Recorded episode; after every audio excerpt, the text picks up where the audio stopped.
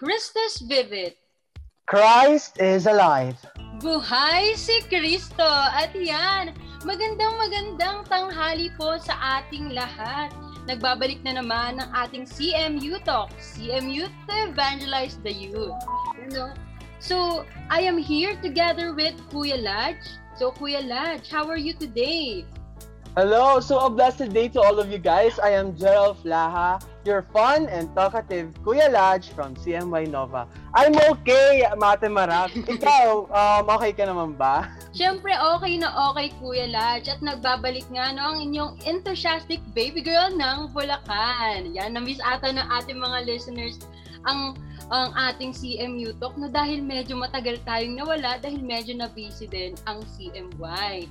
So, mga ilang months ba mayon Kuya Lach? Yung mga two months ata or one month tayong nawala dahil sa different activities na meron tayo na talaga namang naging fruitful at na nasubaybayan ng ating mga kabataan. Ano? So, sa tagal na nawala natin, I think it's time na rin para sa ating season 2. Tama ba, Ate Marabs? Yes, at ngayong season 2, dahil panibagong episode na naman ang season at episodes na naman ang meron tayo, kilalanin muna natin, alamin muna natin kung ano nga ba ang topic natin ngayong season 2. So excited ka na ba para sa season 2, Kuya Laj? Yes, syempre naman, marami na naman tayo matututunan. And syempre, yung paikinig natin sa ating mga facilitators and officers ng CMY talagang nakakamiss. Syempre, Kuya Laj, di ba? Parang ano nga eh, ang last ano natin, last guest pa natin dito, yung dalawa nating bigating national and assistant national leader na si Ate Prima and Ate Marilu. At syempre, naging maganda yes. din ang daloy ng podcast na yun, di ba? So, ang ang topic natin ngayong season 2 ay walang iba kundi bokasyon or vocation. Pero ano nga ba yung bokasyon ano? Uh, syempre yung vocation, ito yung calling ni Lord. O para sa mga si- simpleng definition lang, calling ni Lord, kung saan nga bang path ka na path ka nandun, syempre gagawin mo din yung mission mo bilang sa vocation na yon. So meron tayong three types of vocation. Merong single blessedness, married life, and religious life.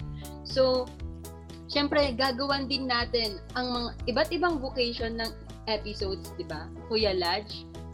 Yes. So, for today, ano ba ang vocation na i-record natin? Anong episode to?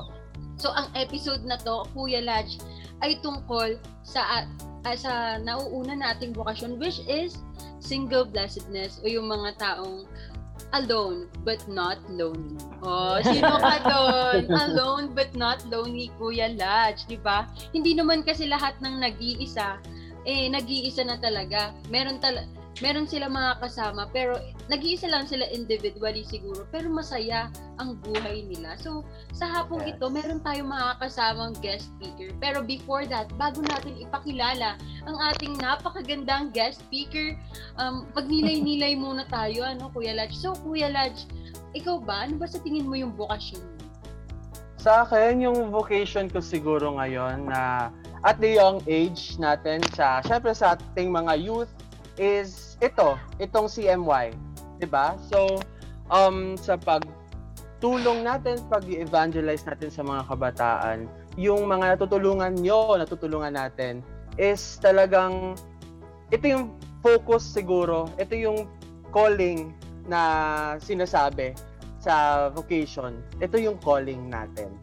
Ikaw ba Ate Marabs, ano ba yung calling, ano yung vocation mo ngayon?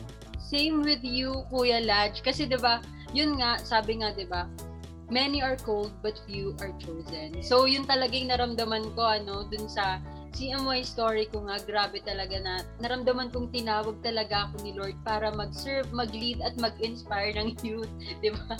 Yan. So, um, syempre, kapag iisipin ko yung future, sabi ko nga, bakit naman bakit ko tatanggihan kung tinatawag talaga ako ni Lord sa path na to? I mean, yung pag, pagmamadre, parang yun na lang, para madali na lang sa ating mga youth, no? Sa mga listeners natin, bakit ko siya tatanggihan? Eh, siya na mismo ang tumatawag sa akin.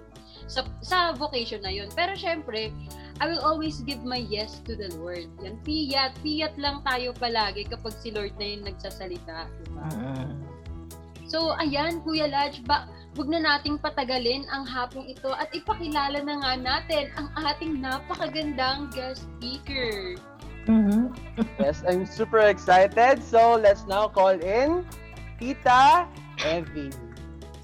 Yan. So. Tita Hello. Evelyn C. De Guzman. Hello. Good afternoon, good afternoon po, Yes. Tita Evie. Good afternoon. Gandang hapon sa inyong lahat. Sa iyo, Jom and Lodge. Okay, good Good afternoon. afternoon po. Ayan. So, Yes, Tita, baka uh-huh. may gusto kayong batiin. Shout out, ganon. Oh! Magiging ano ako dito, ah, millennials. Opo. Okay, wala akong wala pa akong kilala kundi si Sister Faye Ann. Oo. Siya ay ano, uh, tutuwa ako na siya ay makita kahit man lang dito sa ating ah, virtual ano. At eh, higit sa lahat ay natutuwa ako kasi meron siyang ganyang group na na organize o pinagpapatuloy niya ng isang misyon na kanya ding napasimulan dito sa Suliban nakasama namin siya sa isang group. Hello, Faye Ann. Sister Faye Ann. At saka sa mga Carmelites din, na yung iba na, may, may Carmelite sisters na, I forgot the name, may dalawang na napunta na din dito. Nag-recruit sila ng ano, ng mga vocations. Mm-mm. Ayun Yan. lang. Yes. Yan. So, nakasama na pala ni Tita Evie si ang ating one and only Sister Faye, no? Ang Yes, ating Yes. Sister Faye. Pre. So, Tita Evie, ngayong hapon po, um, can you describe in one word, ano po yung nararamdaman nyo ngayong hapon? Oh, um, natutuba. Kasi, ang nakita ko yung kahalagahan ng aking vocation. Wow, grabe. na mayroong mga nagpapahalaga dito. Na, na madalas ay parang naisasantabi lang eh. Kala ay matandang dalaga. Ganun lang, ganun. Pero sa akin, eh, ganun ko pinahalagahan. At ah, hin- first time ko ma-invite sa ganitong podcast na ang topic ay about single blessedness. Karaniwan, nagbibigay ako ng mga seminars, catechesis, ganyan, pero hindi yan topic na yan. Kaya medyo nandoon sa akin din yung ano, yung ah, excitement, no? Kung ano yung madidiscover ko pa sa sarili ko tungkol dito sa aking vocation. Yun Yes. lang. Grabe naman talaga. So, masaya pala sa Tita Evie. Pero totoo Yes. nga, no? Yeah. Parang ganun kasi yung tingin nila, yung mga ibang tao, ganun talaga yung tingin nila kapag, ay, matandang dalaga. Mm-mm. Talagang ganun din yung naririnig ko dun sa mga tita kong single blessedness din yung vocation nila. So, Kuya Lodge, bakit pa natin patatagalin ito? Eh, excited na pala si Tama. Tita Evie. Simulan na natin ang mga Simulan na no? So, I will ask question po, Tita Evie. And ito po yung unang question natin para sa'yo. Is, masaya bang maging single? Yes. Hindi lang yes, kundi talaga yes. Oo, masaya. Bakit? Kasi ah, dito ako tinawag at dinala ng Diyos sa bukasyong ito para lumago yung aking faith. Eh. Ah, siguro, kung sa ibang bukasyon, hindi ko naman pwedeng sabihin hindi lalago. No? Pero sa ngayon, nakikita ko sa loob, I'm already 68. No? So, nung nag-decide ako na maging sing, ito yung vocation ko, ah, 34 years old. At dito nakita ko na nag-grow ako at sa aking pag-unlad, nandoon yung ah, nakikita ko dumadami. Malayo ako sa pamilya, pero dumadami ang pamilya ko. Na? Maraming taong napaglilingkuran, maraming taong nagmamahal dahil minamahal ko sila lumalalim ang aking relationship sa aking kapwa, sa aking community, at higit sa lahat ay sa Diyos. Kaya talagang ako ay parang kumbaga ang buhay, wala na akong hahanapin pa. Ito na yung talagang aking vocation. Grabe naman talaga ang sagot na yon Kuya Lodge. Narinig mo ba? Grabe, content, happy, and siguro madedescribe natin yung sinabi ni Tita Evie bilang happy and contented. Single, but Yes. happy and contented. Yun. Tama.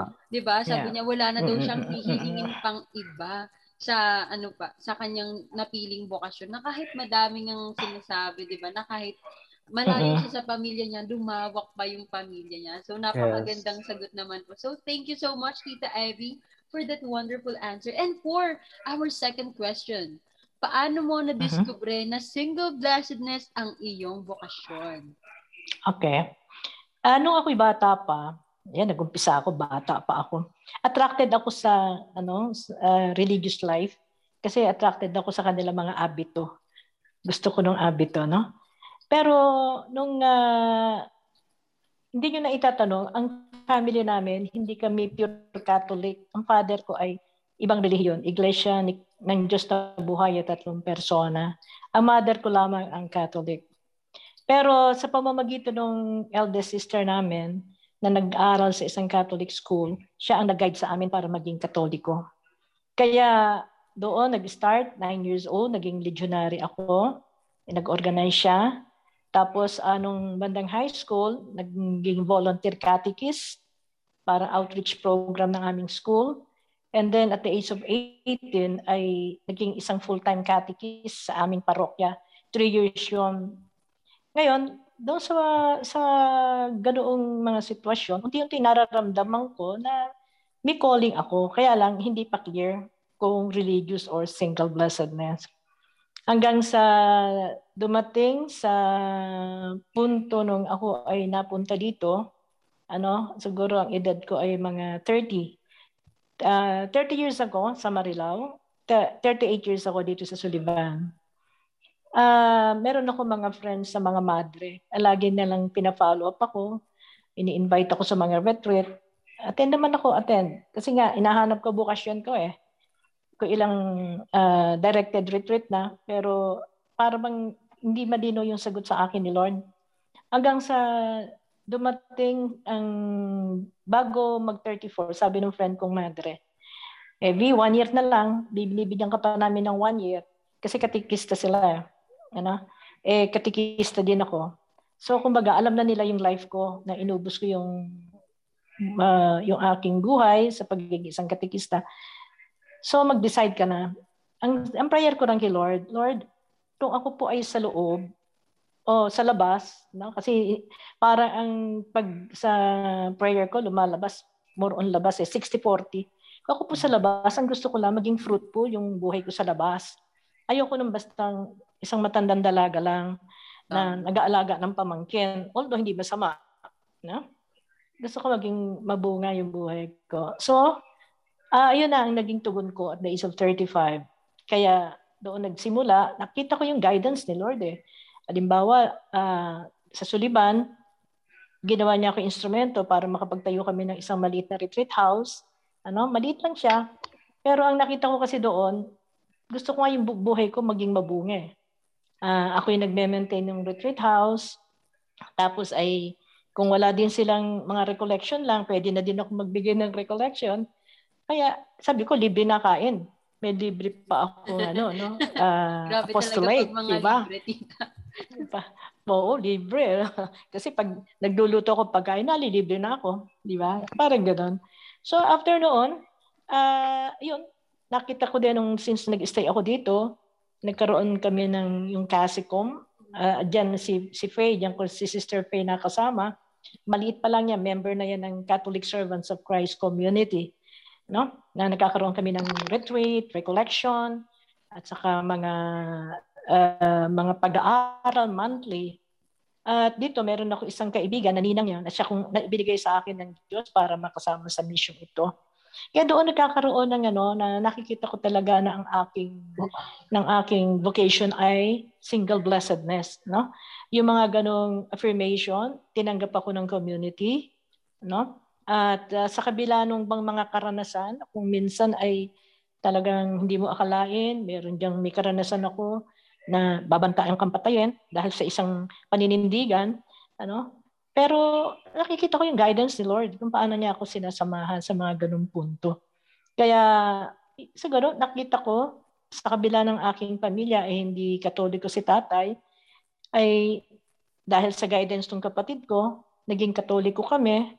Tapos, uh, yung ginawa niyang conversion kay tatay ko bago siya mamatay at the age of 55, 65 siya namatay, nagkaroon siya ng conversion ang nagamit, ang kanyang ginamit, oh, ginamit ni Lord para sa conversion ng father ko, ay ang Our Lady of Fatima na inakyat sa bahay namin.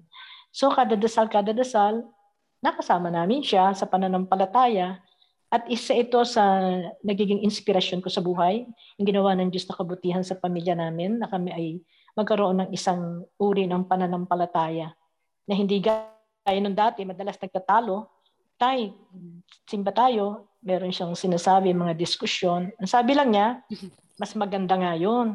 Iba kayo, iba ako. Kasi kung kayo mapunta ng langit, merong uh, ano sa akin, merong uh, ano tawag ito, yung merong maglalawit ng kamay para makarating ako ng langit. Pag ako naman, kayo naman.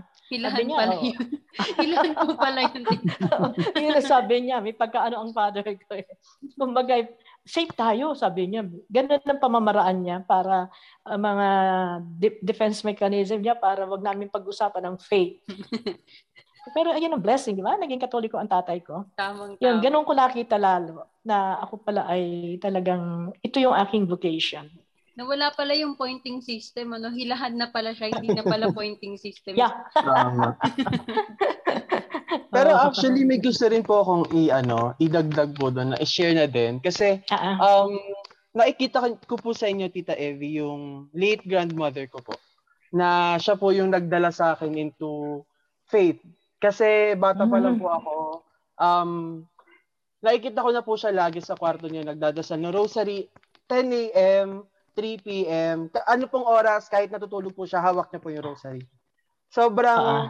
sobrang nakaka-inspire po sa akin noon na, pati po siya, hinahatak na rin po talaga niya ako para po magsimba. Kasi, tamad po talaga ako nung bata ako. Ayoko po talaga lumalabas ng bahay kasi, siguro ano na rin po, sa pagkabata na rin, na ayaw po talaga, gusto lagi nasa loob ng bahay. Pero siya na po talaga yung naghahatak sa akin na, To, magsimba ka naman, tara samahan mo ko. Alam mo naman, hirap na rin ako umakyat kasi paakyat yeah. din po dito sa amin sa simbahan. Uh. Samahan mo naman ako. Parang uh-uh. ganun po na tuwing sasamahan ko siya, napalapit ako napalapit. Uh-uh. Naiyak ako. Joke lang. Kasi ano po, um, Sige lang. Mahal na mahal Libre yan. po yung lola ko ngayon. Kasi, ano po, um, nung nawala po siya, uh, nakita ko po talaga na ang dami po nagmamahal sa kanya. Sobrang dami po nagmamahal sa kanya kahit single blessedness lang po siya. Hindi po hindi, hindi naman po sabi na single blessedness lang dahil single blessedness po siya. Um sobrang dami pong madre na pumunta nung burol niya sa province, sa mga pari din po. Ang dami po nagpunta. Tapos yung mga kasama niya po na nagkakatekis sa mga bata sa province namin, nandun po lahat. Pati yung mga bata na tinuruan niya dati na matanda na ngayon, may trabaho na, yung iba naging madre pa, nandun din po. Pumunta po talaga sila lahat. Kaya sobrang, nung nawala po siya, sabi ko, parang, gusto kong maging katulad niya, pero hindi katulad niya. Kaya po, nung nakit na laman ko po na ano, na um, meron pong, ano, meron pong VOC Jam, yung CMY, sabi ko kay, dun sa nag, um, sa nag-invite po sa akin, ano, ano po ba to? Anong event? Um, tapos nalaman ko na youth organization po siya ng Matter na parang handle din po ng Matter ng mga Carmelite sisters. Sabi ko, siguro it's time. It's time na rin na po na ano na mag-give back na rin ako dun sa binigay na inspiration ng lola ko na to inspire yeah. others na rin po. Ganun po talaga. Sobrang na-inspire po ako sa sinabi niyo kanina. Grabe talaga ang calling ni Lord. Oh, galing. Iba't ibang ways talaga siya tumatawag. Talagang mm-hmm. magtatap siya ng mga tao sa paligid natin para lang matawag tayo. Parang nangangalabit.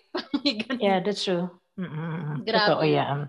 Yan. Pero tita, meron po akong ano, ito po, mm. medyo mm. chika minute lang po muna tayo. Meron akong follow-up okay. question.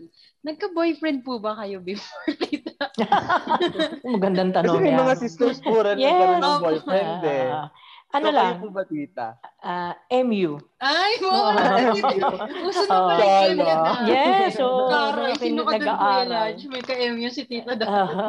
Nagtagal po parang, tita. Parang ganun lang, yung bang, um, kumbaga, sumasabay sa'yo pag-uwi, tapos kakain kayo, ayain kang kumain. Eh, open naman ako sa ganun kasi nga gusto ko malaman din sa sarili ko kung ako eh, kasi ano na ako no, katikista na ako noon eh, nag-working student ako eh. Kumbaga, katikista ako, yung konting natatanggap kong allowance, nag-aaral ako. At noon ko siya nakilala. So, ano, ganun lang. Pero palibasa, hindi naman ako ganun ka, ano nga, para parang may doubt na rin ako sa vocation ko. Hindi na hindi ako uh, family woman Ganun ko nararamdaman. Hindi ako para mag, magbuo ng family. Actually, yung sister ko eh, binibigay sa akin yung anak niya kasi wala daw akong kasama. No? Di ba uso yung mga ganun? Ay, sa'yo na tong sa'yo na tong pamangkin mo at pag-aralin mo na lang, bahala ka. Eh, pero sabi ko, hindi, hindi pwede. Kasi eh, wala siyang ano, eh, wala siyang tatay. Dapat sa bata kompleto. Eh hindi at saka hindi ko kayang ibigay yung pagmamahal ng isang ina sa kanya. Tama. Kaya dapat talaga tayo eh dapat sa kanya ay ano. Ah, Sabi ko, ito bukas yung pinili ko, no? Kaya para bang ganun yung nakikita ko na kahit magkaroon ako ng mga kaibigan na lalaki, meron naman mga nagpaparamdam at nagregalo, pero parang hindi ako naging open talaga para i-entertain yun. Walang Wow. parang walang attraction. Opo. Parang ano si Yeah. ano ano po tita no. Ay sorry, di, I'm not available. Parang Yeah. hindi ako para diyan. Sino kayo doon, 'di ba? Parang ganon. Grabe, ang ganda naman talaga ni tita. parang ganoon. So for third question po tita going on po no. Mhm. Um Yeah. may mga panahon po ba na nag-alinlangan po kayo sa inyong piniling bukasyon? Wala kahit minsan. Mm Ah, nung nung nagde-decide ako, yun nga, alin sa dalawa, religious life or ito. Pero nung nakapag-decide ako, talagang 100% ang sure ako sa bukasyon kong ito. Doon ko nak kasi ano eh, ah, guided nga ako ni Lord eh. Parang maging ikabubuhay, no, mga ganoon. Eh parang kita ko hindi niya ako pababayaan. Kaya kahit may problema, minsan financial problem, eh ano, hindi ako nakaramdam ng ng pagdududa sa bukasyon ko. Nag-isip na dapat yata nagpamilya ako. Parang gano'n. Iyon ang biyaya sa akin ni Lord na sa bukasyon kong ito.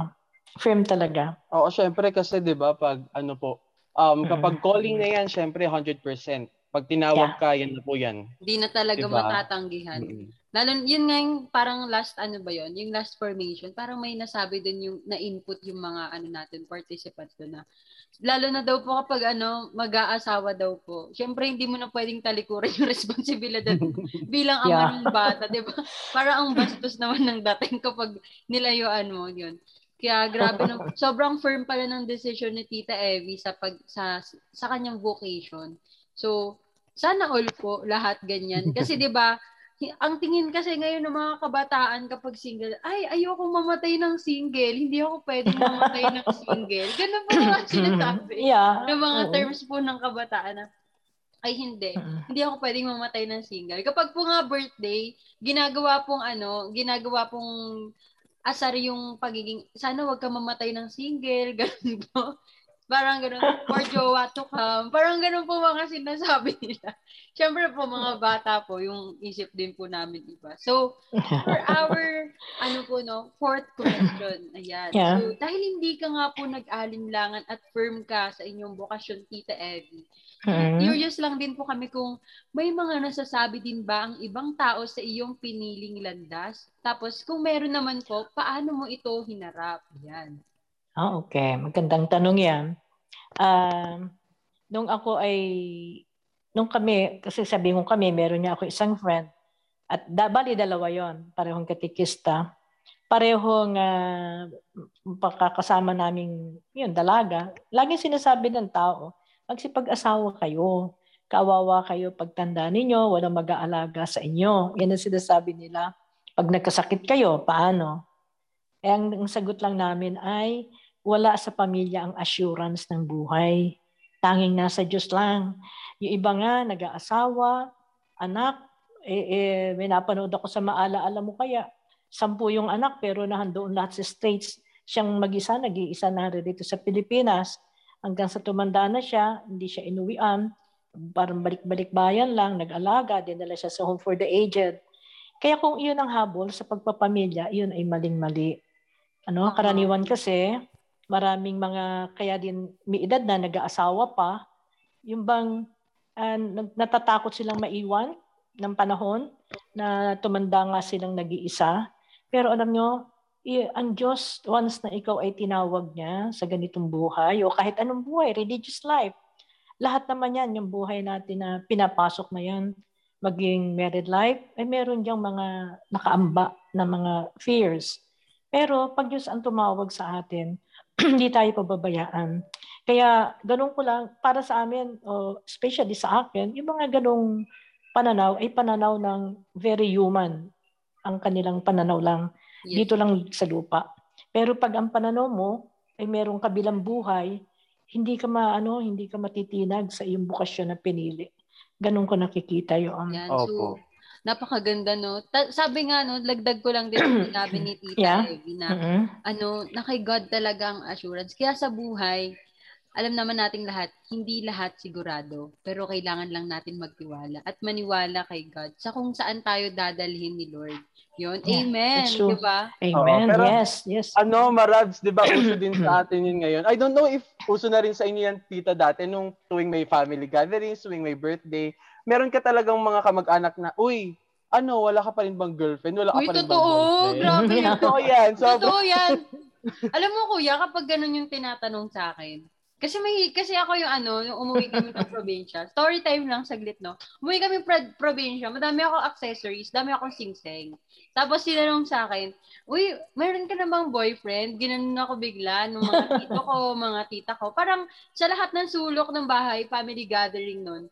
Talagang tinanong nila ako kung meron na. Eh sabi ko, meron, lima. Sabi ko, eh yung po kasi nila tumigil. Kasi po lima yung sing-sing ko noon.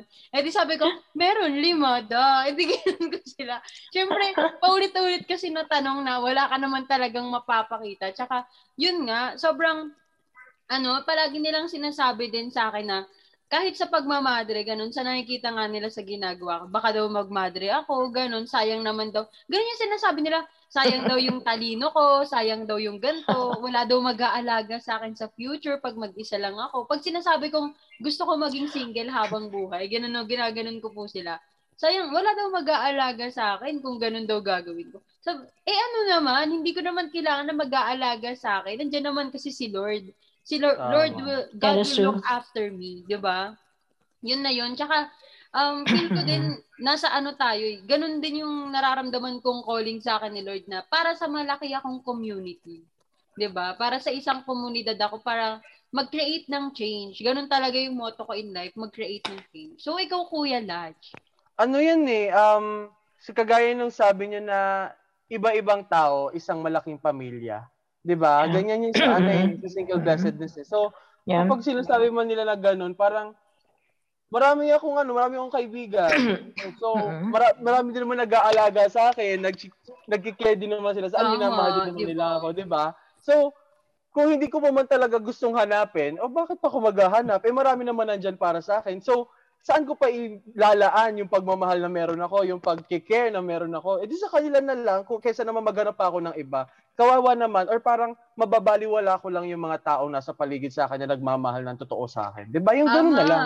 Tamang-tama, Diba? kuya, di ba? Let us treasure them Yeah. kung sino yung nasa paligid natin. Hindi naman natin kailangan, hindi lang talaga tayo naka, kasi ganun ang mindset ng mga tao ngayon eh, no? Talagang pagpapamilya talaga. Yun nga, makatao kasi yung, yun nga, masyadong mababa yung isip ng iba na kung ano lang yung nasa mundo, kung ano lang yung nakikita nila na normal, ay ang normal para sa kanila, bab- babae pa, yung babae, lalaki bubuo ng pamilya, ganun talaga yung normal na ano, kailangan bumuo ng pamilya. Ganun talaga kaya alam niyo yung mga nagre yung pressure sa mga adulting talaga na mga kabataan ngayon. Parang grabe, lalo na yung sa mga 30s kasi talagang tatanong sila, Mm-mm. kapag hindi, wala ka pang pamilya, wala ka pang asawa, stable na buhay ngayon, hindi ka pa settled sa partner mo, parang hindi ka successful. Ganon yung definition ng ibang tao na kailangan natin ding baguhin. Kaya nga ano, parang Yeah. magan- minsan toxic din kasi yung mindset eh. Tama. Ganon yung ano nila. So for Buti na lang nandito si Tita para ma-inspire Tama. tayong lahat. Thank you. Yan, Diba? na 68 and kicking pa talaga si Tito. Diba? Grabe, napakalakas ng daring. So for the next Yan. question yan. So, ni minsan po ba hindi mo naramdaman na nag-iisa ka, lalo na po ngayon na may pandemic? Okay. Um, ganito kasi yung ano ng buhay ko eh. No? Hindi ko naramdaman na nag-iisa ako. Kahit tunay na nag-iisa. Kasi dati, every weekends, meron akong friend, nung buhay pa yon yung ninang ni Sister Faye. Ah, nagpupunta siya dito, katulong ko siya sa organizing ng, pag-organize ng community. So, ah, pag weekdays, nag-iisa ako. happy ako, no?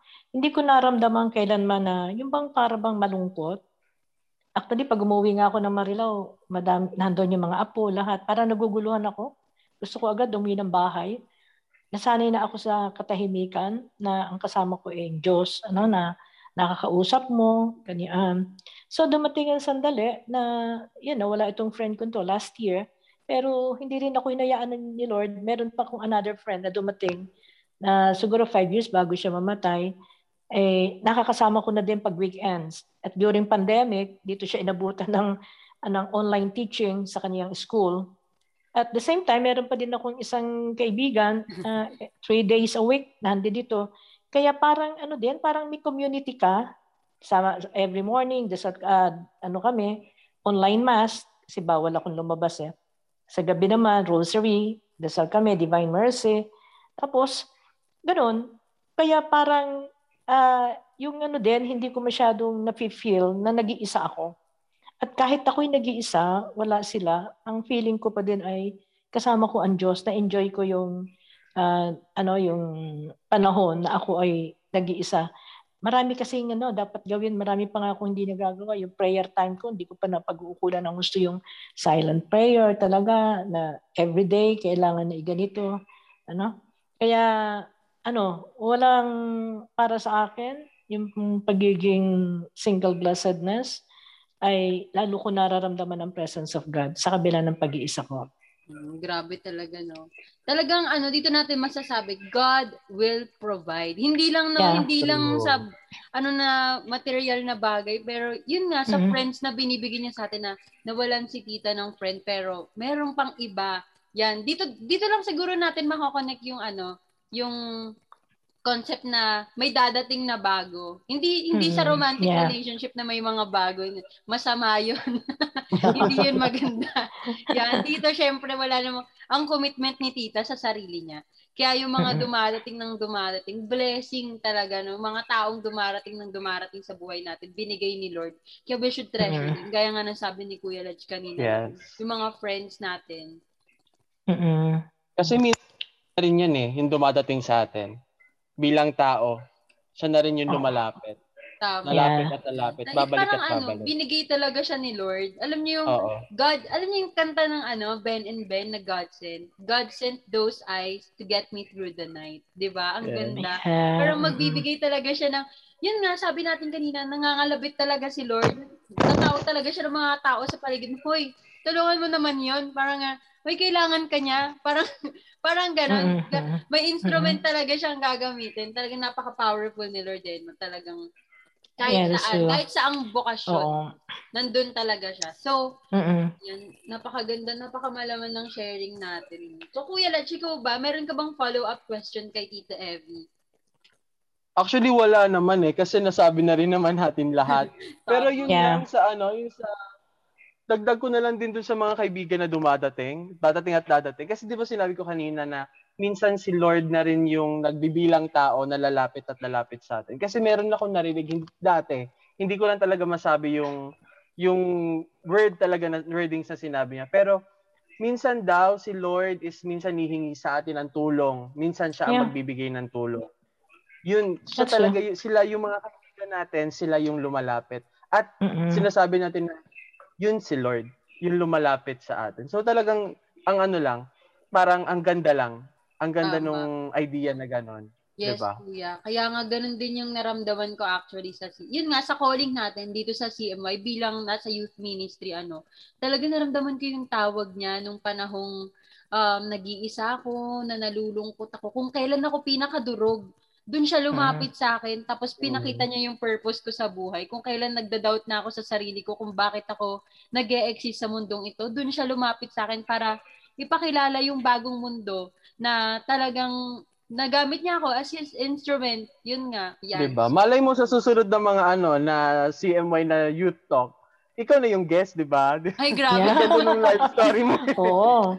Ano kayang story yung siya. share ko? Parang looking forward ako dun, kuya, no? Ano kayang, Ah. marami siguro ding mako-curious kung saan nga ba napunta si, ano, si MY Ate Jam, kung tumuloy ba siya sa loob ng kumbento, kung nagkapamilya ba siya, o naging single blessedness, single blessedness yung pinili niyang path, di ba? Kaya, yun din, dagdag din, din, din natin, no, sa ating mga listeners, pray for your vocation. Yun yung na- napulot ko last time kasi family yung ano, lagi natin ipagdarasal yung bokasyon natin. Hindi lang magdadasal Yeah. tayo para humingi ng ganto, ganyan. Pero the, ipagdasal din natin yung bokasyon natin kung saan tayo nararapat sa buhay. Yan. Lord, ipakita mo sa akin kung saan ako pinaka-useful, kung saan ako masaya. Parang ganun yung ano eh, no? kailangan natin din ipagdasal. So, for our next question, Tita Evie, no? lumapalalim ng palalim yung usapin natin. Yan. So, bilang isang certified single but not Mhm. lonely, paano Mhm. ka napapanatili at pinapan- pinapatatag ng Diyos sa iyong chosen path?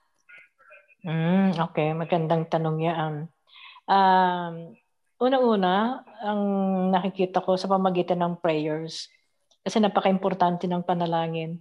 Once kasi na, yun nga, nag, na-disconnect na kay Lord, madidis, ano na, tala, ah, masisira talaga tayo eh. So, yung panalangin, ang isang, kahit sabihin very busy, eh lagi meron time for prayer. At gayon din sa apostolate, napaka-importante ng ano, sabi nga eh uh, faith is a way of life, ano? Kumbaga hindi lang ito yung nasa utak yung pananampalataya, kundi nasa pagsasabuhay natin ito, makikita sa way of life natin. Na sa ngayon, ang ang Diyos ay laging nagpapakita sa akin ng mga mga dapat uh, gawin, i-contribute sa community. Gaya ngayon, meron kaming uh, uh, isang kanin isang ulam para sa mga street dwellers ano? Ay, wow. na na nagluluto kami sa madaling araw. Ano lang naman yon 30 persons. Tapos ay pero yung mga walang matuluyan mga poorest of the poor. Tapos uh, meron ding mga ilang families meron kasi sa amin dito misyonero eh isang katekista yon na siya yung nagdi-distribute. Kukunin niya dito yung pagkain, siya ang nagdadala sa mga street dwellers. Uh, alas 5, alas 4 ng madaling araw, no? Yun yun yung nagpapa, nagbibigay sa akin ng isang ano ng isang pagpapatibay ba parang ang Diyos ay ibang hindi yung hindi pwedeng wala kang gagawin eh. Ganun eh. The more na may mga ginagawa tayo para ipahayag ang ating pananampalataya, the more na tumitibay uh, yung kaniyang uh, pagpapatatag sa ating bukasyon. Meron din kaming kooperatiba. Ang kooperatiba namin, yung um, multipurpose cooperative ng CASICOM. Meron din kaming school, ano community school ito, na isa din sa aking, ang, actually hindi naman ako educator. Hindi naman ako tapos, ano. Pero nakikita ko ginagamit ako ni Lord kasi pagdating sa mga uh, relationship, sa mga spiritual growth nila, nagiging instrumento ako para manatili yung aming community. Ganun ko nakikita. Kaya ang ano, ang uh, ang Diyos once na tinawag kanya, laging uh, para sa akin, hindi pwedeng paghiwalayin yung Diyos at ang aking kapwa at ang aking komunidad. Yung four dimension of man, no? uh, dapat ay laging para lalong magtumibay yung iyong yung bukasyon mo maging totoo talaga na pagtugon sa panawagan ng Diyos dapat kumpleto total human development ng tao uh, pinagdarasal sila tinutulugan sila uh, sa economic aspect sa bahagi din ng kanilang spiritual spirituality sa bahagi din ng kanilang social aspect no cultural aspect, lahat yung total yun eh.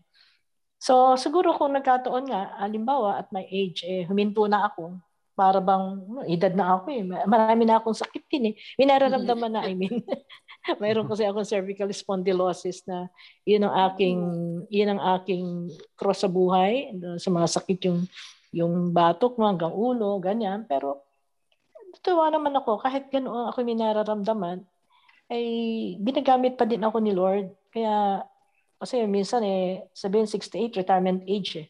Parang ganun. gayon, sa ganung bagay, lalo kong nakikita ang, ang Diyos kung paano niya ako sinasamahan sa aking bukasyon.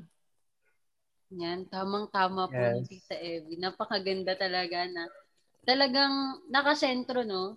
Um, gam- talagang ginagamit tayong instrument ni God para mag-influence, para gawin yung purpose natin in life. And yun nga din yung tinuro sa amin sa philosophy. Parang walang kwenta yung buhay kung hindi mo hahanapin yung purpose mo, kung wala kang ginagawa. Kaya, Tama.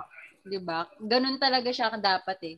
Kumbaga, kahit saan, kahit anong bokasyon mo eh, kahit anong bokasyon mo, basta um, nagagawa mo yung purpose mo in life, yung gusto mo yung Mm-mm, ginagawa mo, basta mas, masarap siya sa puso. Yung hindi ka talaga Yeah. nagsisisi. Kaya nga ganyan, kaya nga sabi ni Tita Eve, di ba, firm siya sa decision niya na hindi man lang siya talagang doon talaga siya sa single blessedness kasi masaya siya at alam niya nakakatulong siya sa iba. And yun po. Nakaka-proud po kasi meron pong Tita Evie na tulad ninyo. No? Meron pa pala. Thank you. Para nabuhay po yung faith ko sa humanity na may mga Mhm. ganong tao pa pala na handang magsilbi throughout her life para lang sa ibang tao, para lang mapabuti yung ganito. Yung sabi niyo nga po, hindi naman po talaga kayo educator, but ino-offer niyo po yung kaya niyong i-offer sa iba. No? Na, ang sarap lang po sa feeling nun.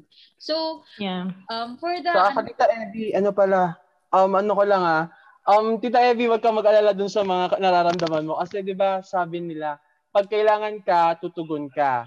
Tapos, lalo kang tumitig, tumitibay kasi ginagamit ka niya bilang instrumento sa kabutihan niya. Yeah. Kasi 'di ba yung ano po, ikaw, Marabs, ano ka, um mahilig ka tumugtog ng gitara. 'Di ba yung gitara kapag hindi nagagamit, Mm-mm. nagiging marupok yung strings, Tama, nagiging tama. marupok. Yeah.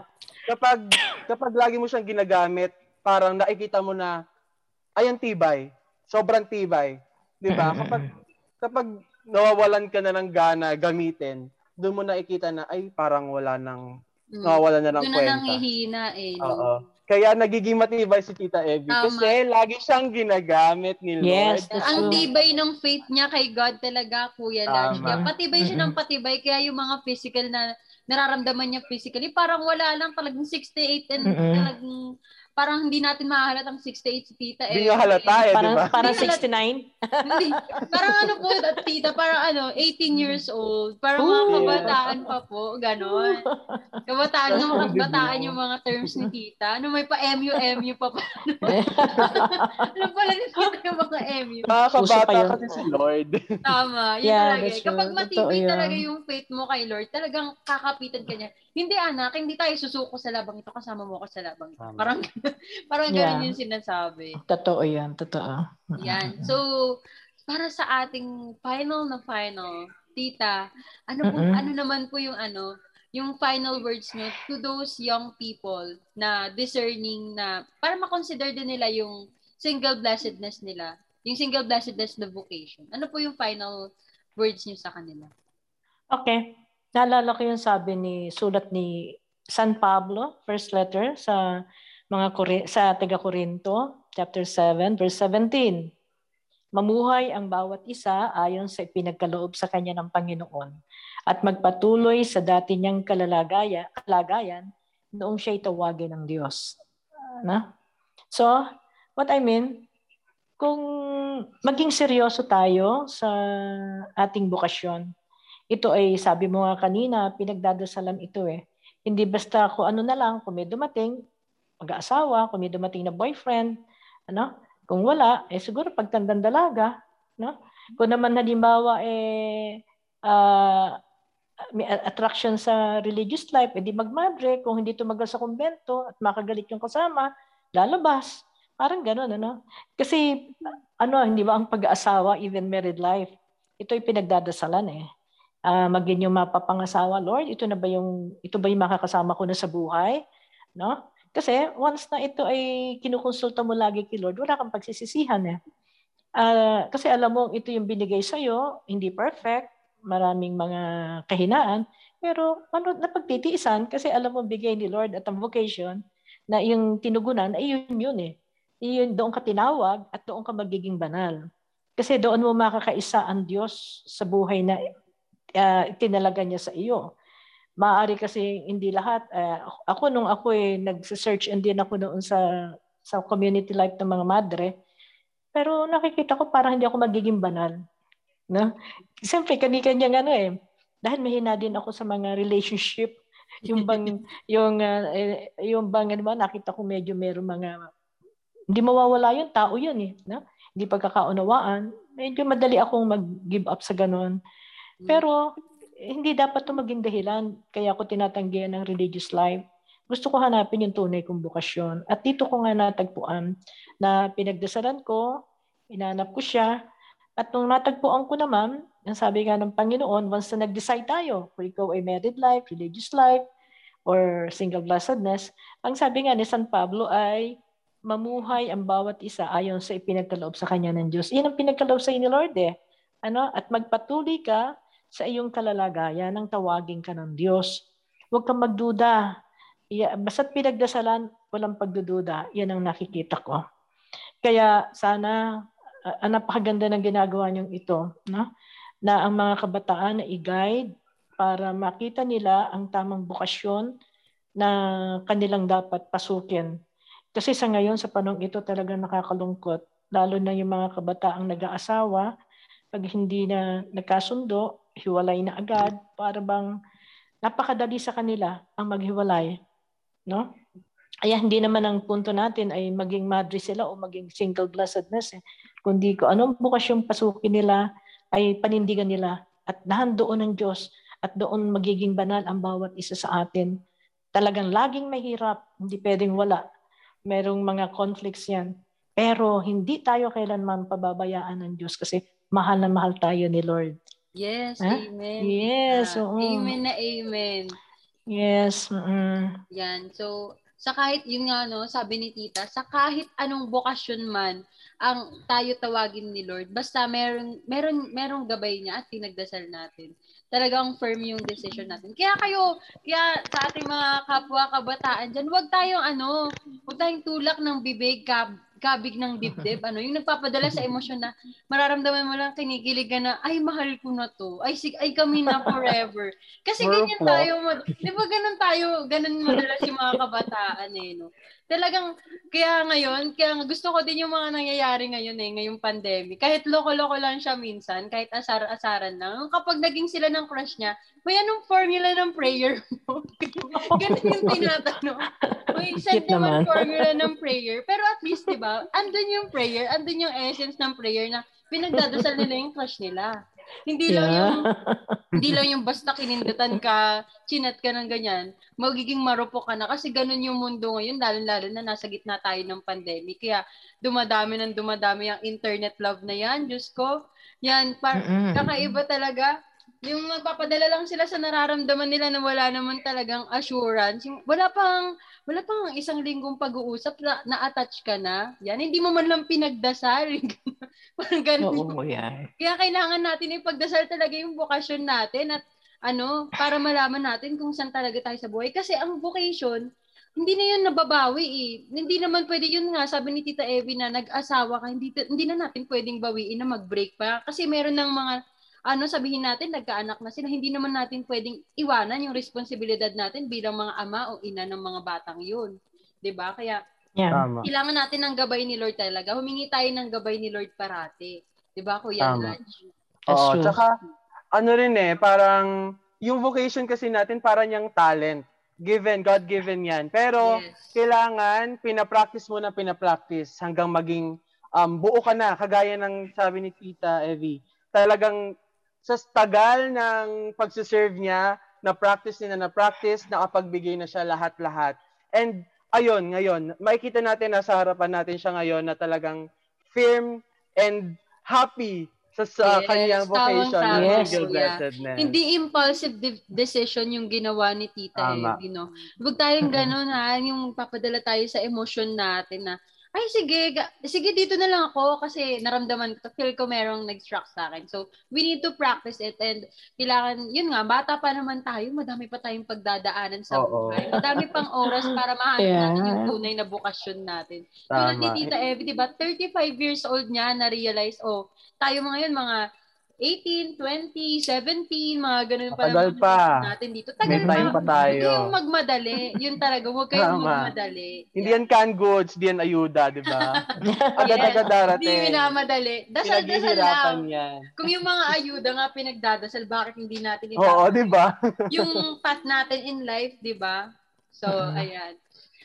So, sa ating ano naman, no? So, Kuya Lodge, ngayong hapon na to, yan, sa mga nandito sa harapan na ating ng ating screen, sa mga listeners natin. Um, sa totoo lang, napakadami kong natutunan ngayong hapon na to. Hindi lang kay Tita Evie, kundi kay Kuya Lodge, sa lahat ngayon, sa sa mga napag-usapan ngayong hapon na to.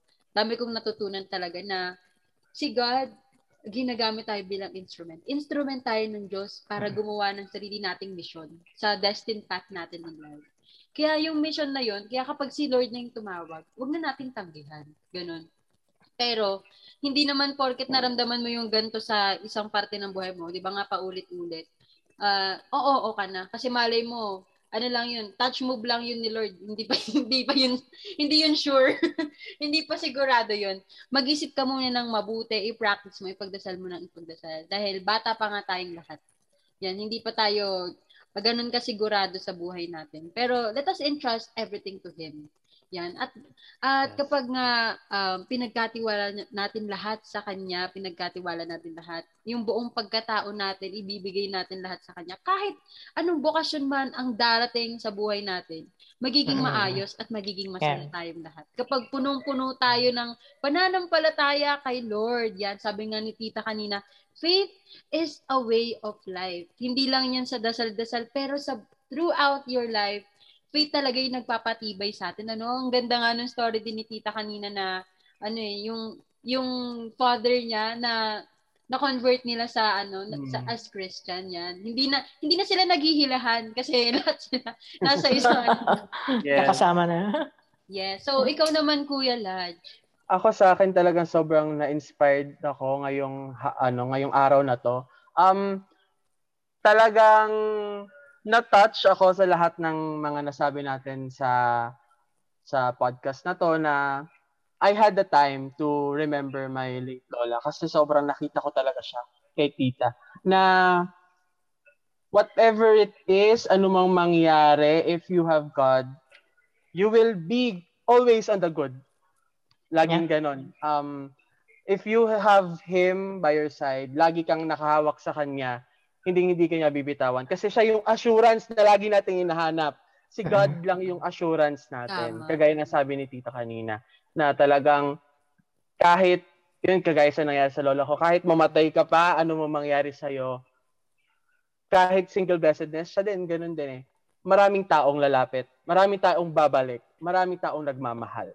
Talaga, sobrang thankful ako, sobrang na-inspired ako ngayong hapon na to at naimbitahan niyo ako sa podcast natin ngayon. So talagang, um, sobrang magiging memorable to, itong mga nasabi nyo, itong napag-share nating lahat. Talagang, wala akong masabi, wala na akong maidagdag, pero sobrang thankful talaga ako sa inyong lahat. Maraming maraming salamat. Yan. So, yun nga, no, Mhm. napakamalaman ng hapong ito, no? Talagang lahat tayo natuto, lahat tayo na-move sa mga sinabi ng bawat isa ngayong hapon. So, God is our one and only assurance. Yun yung tandaan natin. Yun ang kotang-kota natin ngayong hapon.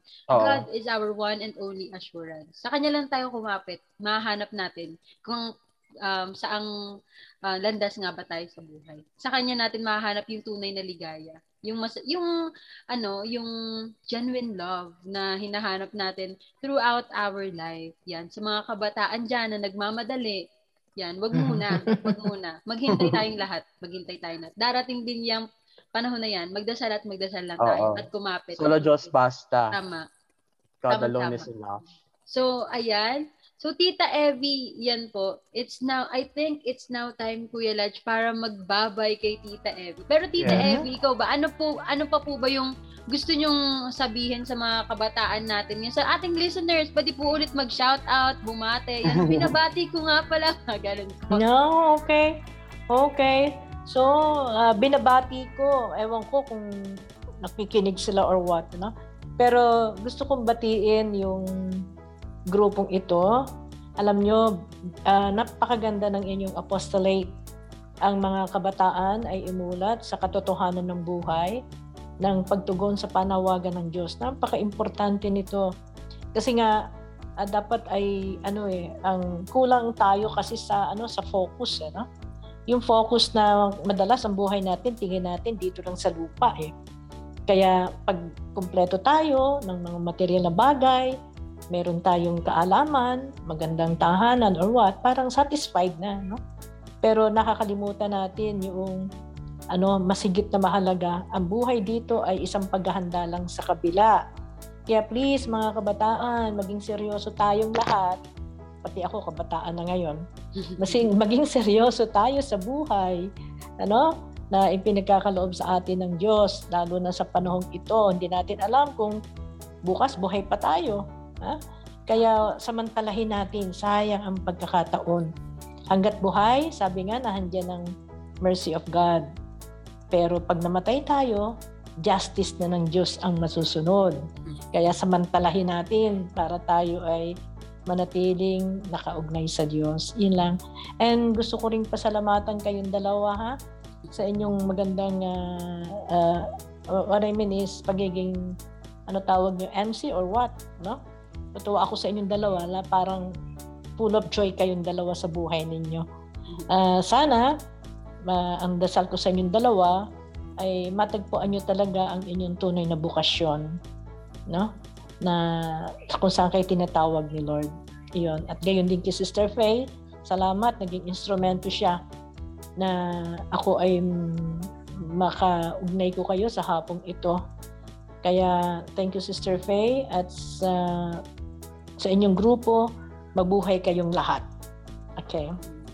Thank you so much din po, Tita Evie, for Mm-mm, joining thank us you. this afternoon. Maraming maraming salamat po. Yan. So, Yeah. syempre, Tita Evie, ano, um, lagi lang, ano, ipinagdarasal ka rin ng buong CMY. Pagpipray ka po Oh, thank namin. you. Kasama na ang buong, syempre, pagpipray ka rin po ng mga CM sisters, ano, you will be in our prayers po pala.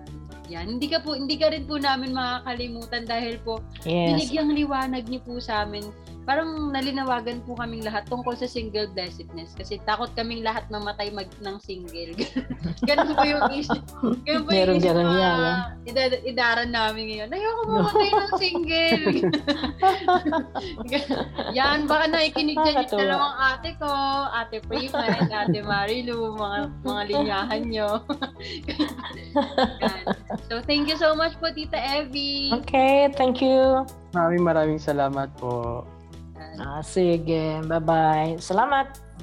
Yan po. Yan. So, ayan Mm. nga, ano, marami tayong natutunan kay Tita Evie ngayong hapon. Pero hindi dyan nagtatapos dahil meron tayong mga announcements at updates tungkol sa CMY. Ano nga, ano na nga ba nangyayari sa CMY? Ano, kumusta na nga ba ang CMY? Ay, okay lang naman yung Mhm. CMY. Oh, masaya naman kami.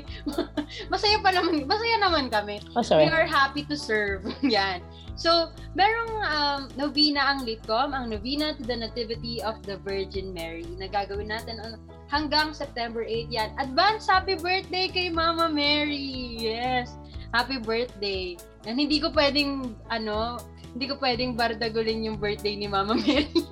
hindi ko pwedeng sabihin ng MBTC, ganun, ganun. Hindi po. Yan. Basta happy birthday po kay Mama Mary. Yan. Syempre, buhay na buhay din ang social media committee. At tune in lang po sa ating mga posts and updates sa ating iba't ibang social media accounts sa FB, ang Carmelite Missionaries Youth PH at syempre ang CMY Philippines Support Group. Sa Twitter and IG, ang at CMY Philippines. TikTok, syempre meron tayong TikTok, ang CMY Pilipinas, at syempre sa YouTube, ang CMY PH. So, I will take this moment para batiin naman ang CMY, CMY main facilitators, ang CMY National Council. Yan no, ang aking dalawang ate, ang mga trio tagapayo. Yan, si Ate Prima and Ate Marilu. Yan, kumusta naman kayo? Sana okay pa kayo sa OJT nyo, no? Sana hindi pa kayo pagod. Ayan. So, binabati ko lahat ng members ng association, ng association natin dahil, you know, pas pasokan na naman, busy na naman ng bawat isa sa atin. Yan. So, we, naintindihan ng bawat isa na we have our own lives outside youth ministry and we have our priorities. Yan. So, binabati ko nga rin pala ang aking BFF Ireg. Yan. So, ayan po ang aking BFF Irek. So, isi-share ko din po to sa sa sa aming GC po siguro sa Matter. Opo, kinakampanya ko po si Irek. Iboto niyo po siya. Ayan. So, Kuya Laji ko naman. Sino naman gusto mo batiin? Um, binabati ko ka- kayong lahat. ang ating uh, National Council and syempre ang ating mga facilitators. And syempre sa iyo din, Ate Marab. So thank you for um, inviting me to join in our uh, podcast ngayong araw na ito. So, maraming maraming salamat. Sobrang dami kong natutunan and na-inspire ako. Um, magiging lesson na rin to sa lahat na nangyari sa atin ngayong araw. Magiging lesson to sa atin. So, um, thank you, thank you, and thank you. Ayan, so, um, uh, again, I am Kuya Laj, your fun and talkative um, Kuya from CMY Novaliches. And this is your one, your one and only enthusiastic baby girl ng Bulacan, your CMI Ate Jam. This is your CMY You Talk, CMU to evangelize the youth. now signing off. See you on our next episodes!